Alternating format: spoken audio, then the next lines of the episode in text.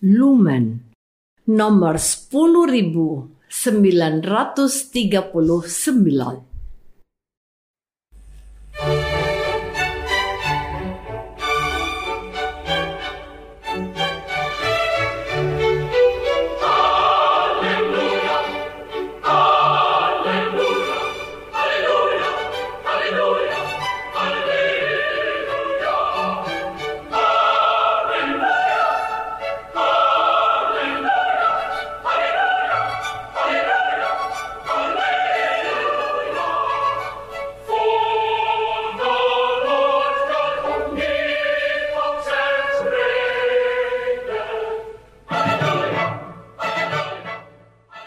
Saudara pendengar di segenap penjuru tanah air, selamat bergabung dengan Lumen Indonesia.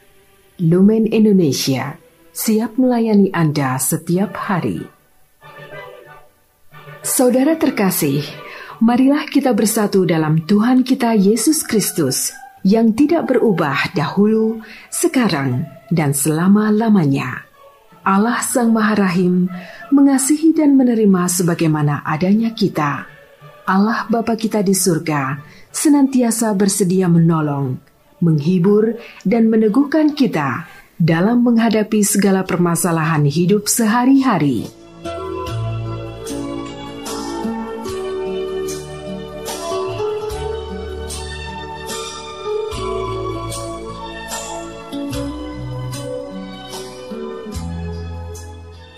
Saudara-saudari, marilah kita mendengarkan renungan dengan judul Hati yang Tegar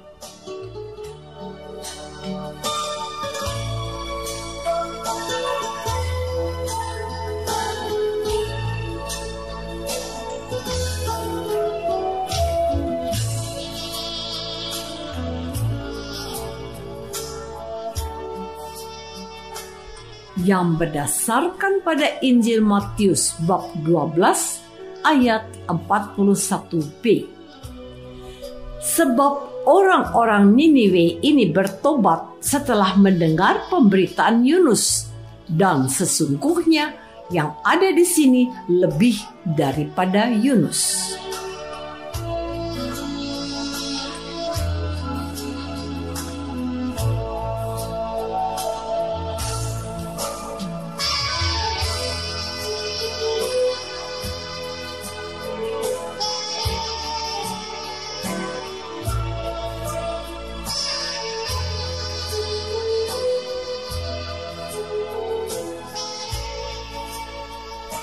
Dalam nama Bapa dan Putra dan Roh Kudus. Amin. Saudara-saudari terkasih dalam nama Tuhan Yesus Kristus. Mereka yang teramat sering disebut oleh Injil suci adalah orang-orang Farisi dan ahli-ahli Taurat dia kelompok masyarakat Yahudi ini mempunyai peran penting dan pengaruh besar dalam kehidupan bangsa Israel yang sangat religius. Namun, di mata Tuhan Yesus, mereka ini disebut sebagai orang-orang yang munafik dan hanya mementingkan diri mereka sendiri. Mereka tidak bisa menerima Yesus sebagai seorang nabi apalagi sebagai utusan Allah atau bahkan sebagai Mesias yang telah diramalkan dan dijanjikan berabad-abad lamanya. Mereka mencoba mempengaruhi masyarakat untuk tidak mengikuti Yesus. Mereka tidak suka kalau Yesus dicintai oleh orang banyak. Juga mereka tidak menaruh rasa hormat pada Yesus karena ia bergaul dengan para pemungut cukai dan orang-orang berdosa. Mereka selalu mencari gara-gara dan mencari masalah serta berusaha mencari-cari kesalahan Yesus. Namun, mereka itu masih menyebut Yesus sebagai seorang guru. Guru, kami ingin melihat suatu tanda daripadamu mereka memanggilnya sebagai guru, bukan untuk menghormatinya, melainkan sekedar basa-basi untuk mencari masalah dengan dia. Saudara-saudari terkasih, inilah reaksi dan jawaban Tuhan Yesus. Angkatan yang jahat dan tidak setia ini menuntut suatu tanda, tetapi kepada mereka tidak akan diberikan tanda selain tanda Nabi Yunus.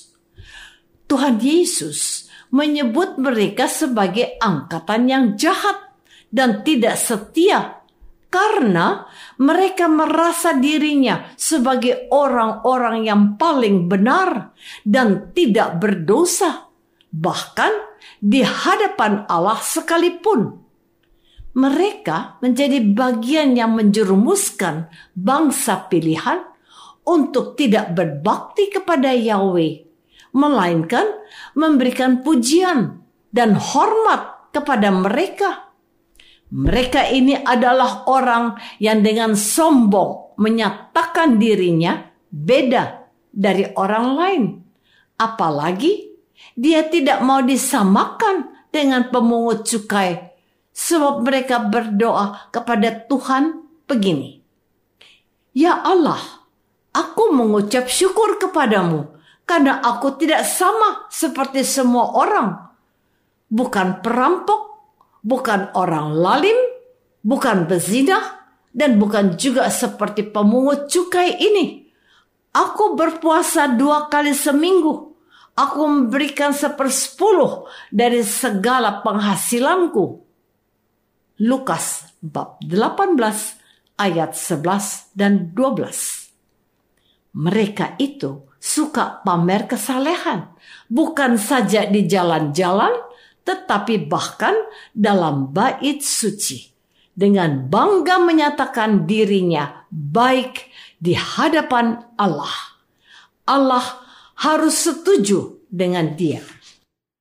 Saudara-saudari terkasih, orang-orang ini menuntut dari Tuhan Yesus sebuah tanda agar mereka mau mengakui Yesus sebagai utusan Allah. Namun, Tuhan Yesus menegaskan dan sekaligus mau membuka pikiran mereka.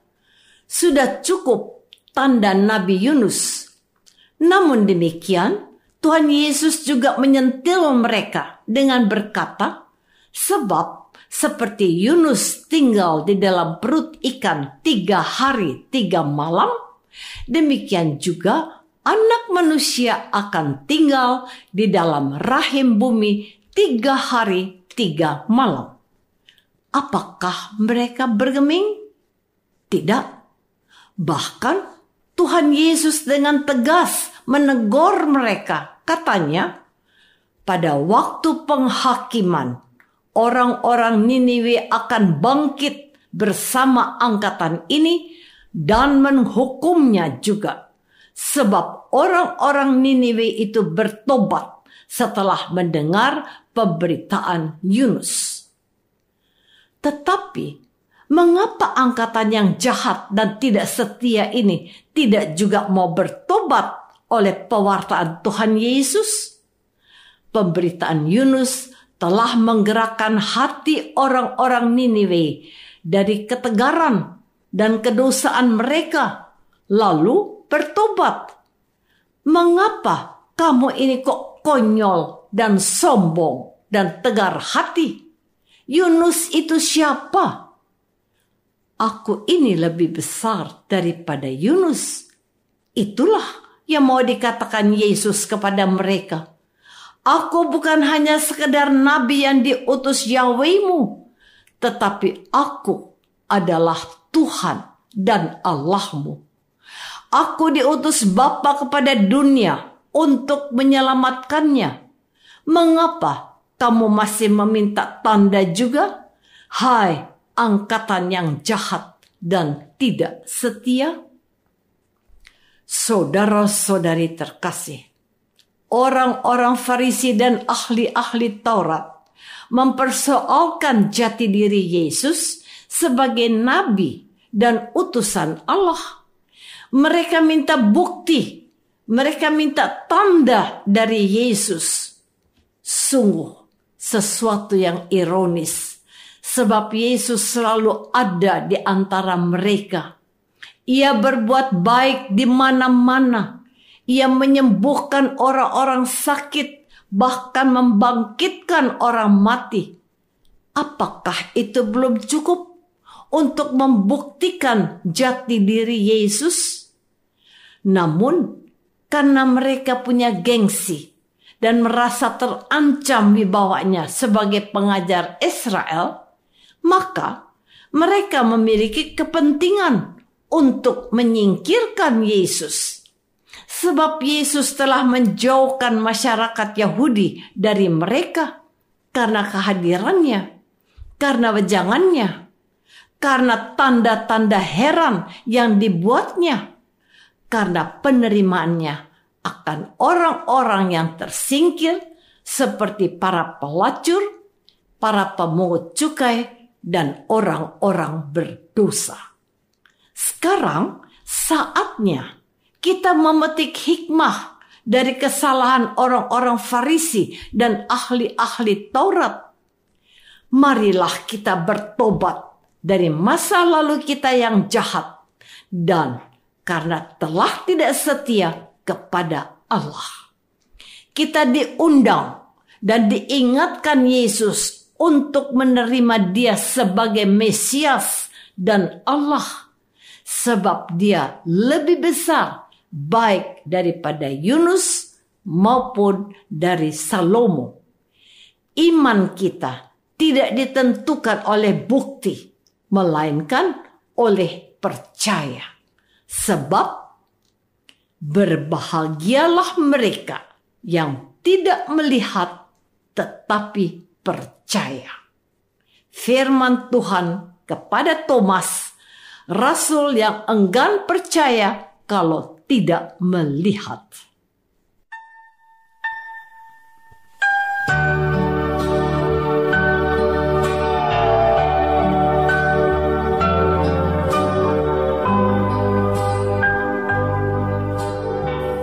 Saudara terkasih, marilah kita masuk dalam saat hening sejenak untuk meresapkan renungan yang baru saja kita dengar bersama dalam kehidupan iman kita masing-masing.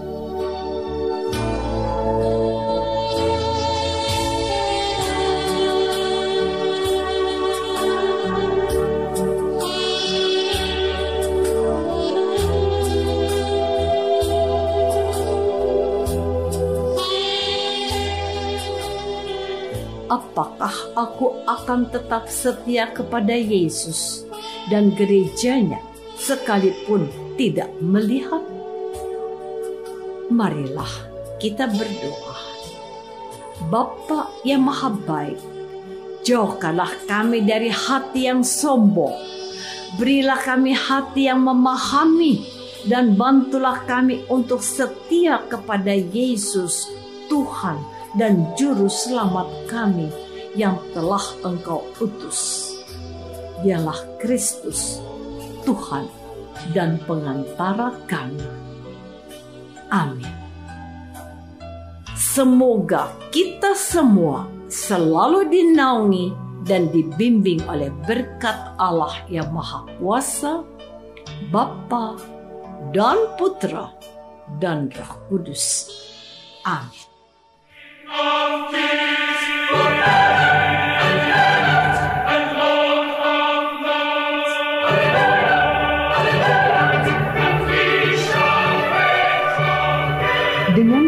Kasih dan sukacita, Lumen Indonesia mengundang saudara-saudara seiman di segenap penjuru tanah air.